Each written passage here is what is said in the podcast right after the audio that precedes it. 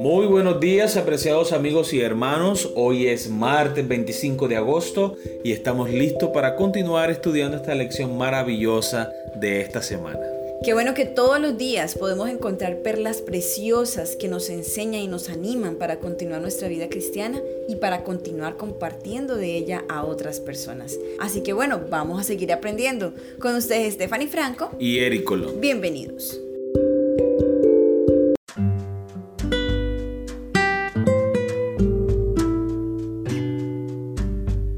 Presentar la verdad con amor, el título de la lección para el día de hoy.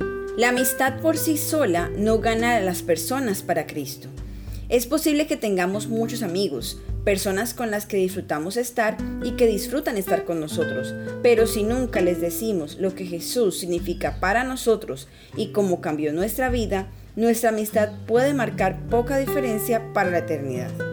Claro, podríamos ser divertidos como el que más, pero Dios nos llama a ser más que divertidos. La amistad por sí sola no atrae a las personas a Cristo, pero las actitudes hostiles pueden alejar a las personas de Cristo. El apóstol Pablo nos recuerda que hablemos la verdad con amor. En Efesios capítulo 4, versículo 15. Los lazos de amistad se crean cuando estamos de acuerdo con la gente tanto como sea posible. Demostramos aceptación y las complementamos cuando es apropiado qué importante es que tengamos el hábito de buscar lo bueno en las personas en lugar de lo malo. Muy bien, hemos llegado a la pregunta de nuestra lección. Lee segunda a los tesalonicenses capítulo 1 versículos 1 al 4. Enumera algunas de las cosas específicas por las que Pablo felicita a los tesalonicenses. Segunda de Tesalonicenses capítulo 1 versículo 1 al 4. Pablo, Silvano y Timoteo a la iglesia de los tesalonicenses en Dios nuestro Padre y el Señor Jesucristo. Gracia y paz a vosotros de Dios nuestro Padre y del Señor Jesucristo.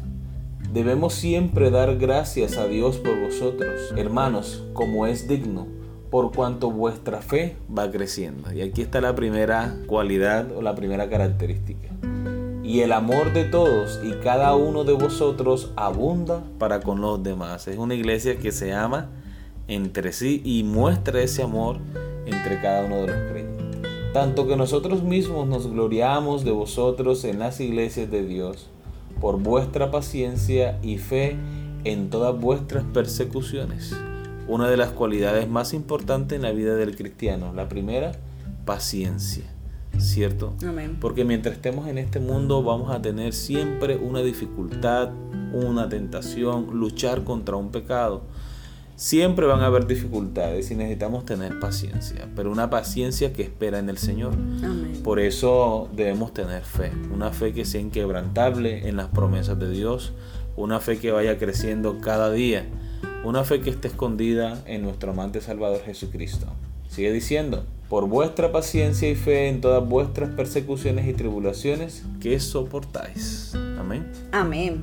La pregunta decía, enumera algunas de las cosas específicas por las que Pablo felicita a los tesalonicenses. ¿Cuántas de esas cualidades que tenían los tesalonicenses tenemos nosotros hoy?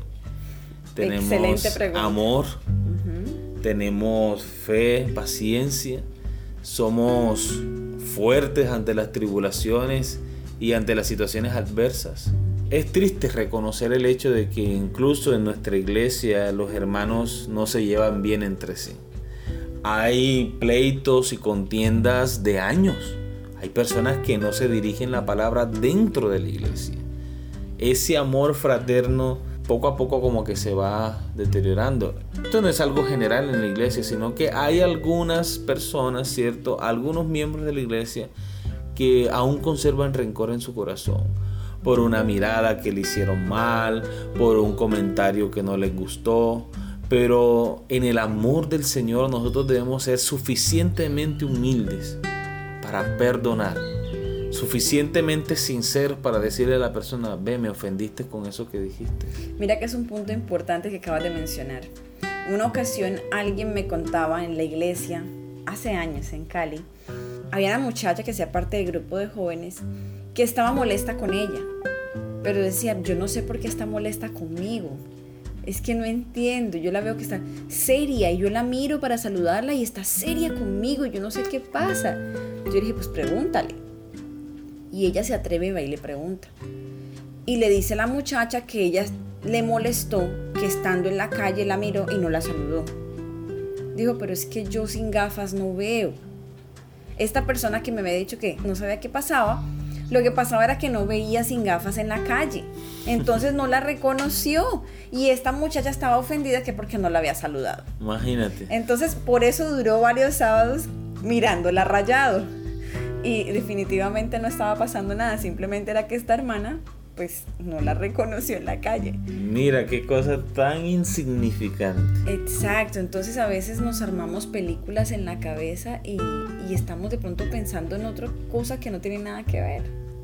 Bueno, una de las grandes lecciones que Jesús vino a enseñarnos a nosotros es la humildad.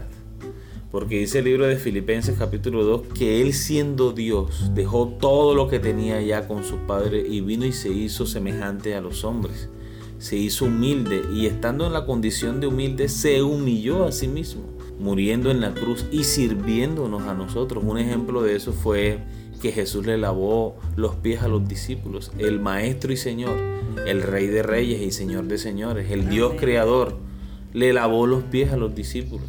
Murió por nosotros en la cruz del Calvario. Si eso no es un ejemplo de humildad digna de seguir, entonces no sé cuál sea una mejor que esa. Y Dios a cada uno de nosotros nos está llamando a ser humildes y que amemos de todo corazón, con un amor sincero. Nosotros no podemos guardar rencor en nuestro corazón, nosotros no podemos ser piedra de tropiezo para las demás personas, porque entonces ya no seríamos hijos de Dios y no seríamos un instrumento de Satanás para la perdición nuestra y la de otras personas. Así que debemos manifestar un amor sincero, un amor genuino y con una humildad al punto de perdonar a las personas, aunque ellos no nos perdonen a nosotros. Creo que es bueno tomar el primer paso. Así yo sea el ofendido, tomar ese primer paso y decir, hermano, yo estaba molesto con usted por esto, pero en el nombre del Señor quiero perdonarlo. Amén, así debe ser. Es bonito que podamos hacerlo con humildad.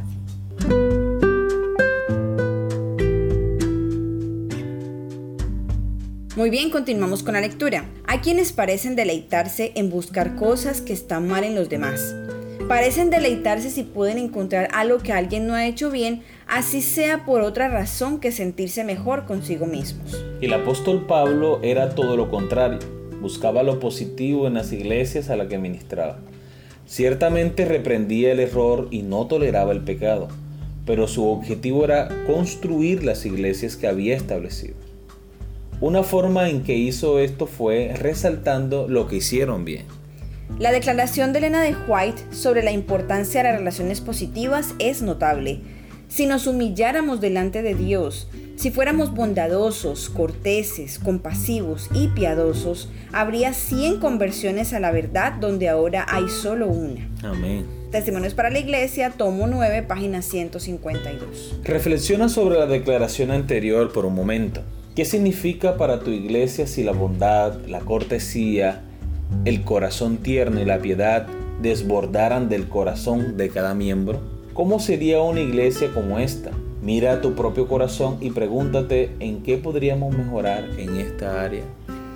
Es una pregunta bastante bonita. ¿Qué significaría tu iglesia? Creo que como dice la hermana Elena de White, habrían 100 conversiones donde solamente hay una. Yo pienso que para la iglesia esto significaría un reavivamiento y una reforma. Un gran cambio, sí. Un gran cambio. Entonces la iglesia en el sector donde está ubicada sería indispensable para la comunidad. ¿Te imaginas se volvería un centro de armonía, un centro de comunión, un centro de limar asperezas. ¿Te imaginas a los vecinos asistiendo a la iglesia y preguntando cómo pueden hacerse amigos del otro vecino que no han podido tener buena relación? Debe ser algo hermoso. Sí, sería un centro de bendición para los hogares, por ejemplo, charlas de pareja para los esposos. Qué lindo sería. Recuerdo que en la iglesia hacían programas de parejas donde invitaban a los vecinos, donde tenían charlas con expertos en el tema, donde hacían una cena especial donde los vecinos y amigos no pagaban absolutamente nada, simplemente ellos estaban invitados hacían una cena, hacían dinámicas para los esposos y finalmente se terminaba la gran noche con una renovación de votos. Amén. Entonces, programas como estos que se brinden a la comunidad donde se exprese el amor, la cortesía, el genuino interés por el bienestar de las familias, es algo maravilloso.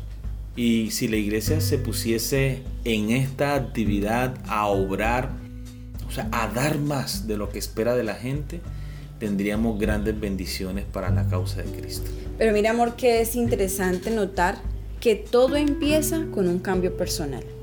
Todo empieza con que cada persona, miembro de la iglesia, se dé la tarea y diga, en mi corazón no voy a guardar rencor. En mi corazón solamente voy a depositar amor y voy a compartirlo con los demás. En mi corazón no va a haber maldad, va a haber paz para compartir. Va a haber buenos, buenos actos. Exactamente. Independientemente de lo que pueda ocurrir, ¿cierto? En nuestras relaciones interpersonales con los miembros de la iglesia, independientemente de eso, porque pueden ser muchas cosas, ¿no? Exacto. Eh, si nosotros nos proponemos tener un corazón lleno de amor, sin rencor, así como tú dices, entonces podremos ser libres de la crítica, del odio, del rencor. Y siempre vamos a buscar la paz con nuestro hermano. Así es. Aquí tenemos un desafío para cada uno de nosotros que podamos poner como meta, podría ser, que de nosotros desborde bondad, desborde cortesía, que tengamos un corazón tierno, que estemos llenos de piedad para otras personas y que eso podamos compartirlo a otros, sin importar quién sea. No importa si es la persona con la que nunca has hablado o si es aquella que nos ha lastimado, que es lo más difícil. Exacto, finalmente este es el propósito de Dios para nuestra vida. Si nosotros no tenemos un carácter semejante al de Cristo, pues lamentablemente nosotros no podemos tener un lugar con Él en el cielo. Jesús viene por personas que se parezcan a Él en su carácter, en su personalidad, en ese amor que muestra a las demás personas y nosotros debemos luchar por eso. Nuestra vida cristiana debería ir en crecimiento en ese punto. De lo contrario, entonces en vez de crecer, vamos a ir en decrecimiento. Y como dice el apóstol Pablo, no es que nosotros lo hayamos alcanzado ya, sino que estamos luchando también. Exactamente, es un asunto de todos los días, de todos los días. Son decisiones diarias. Entonces, bueno, querido hermano y amigo, esperamos que esta lección haya sido de bendición para ustedes, que los inspire para que puedan también alcanzar esta meta que también nosotros perseguimos y que podamos el día de mañana tener una iglesia llena de tanta bondad y tanto amor que la gente no quiere otra cosa sino estar allí y hacer parte de esta iglesia. Amén, así es. Les esperamos mañana con una nueva lección. Y que Dios les bendiga.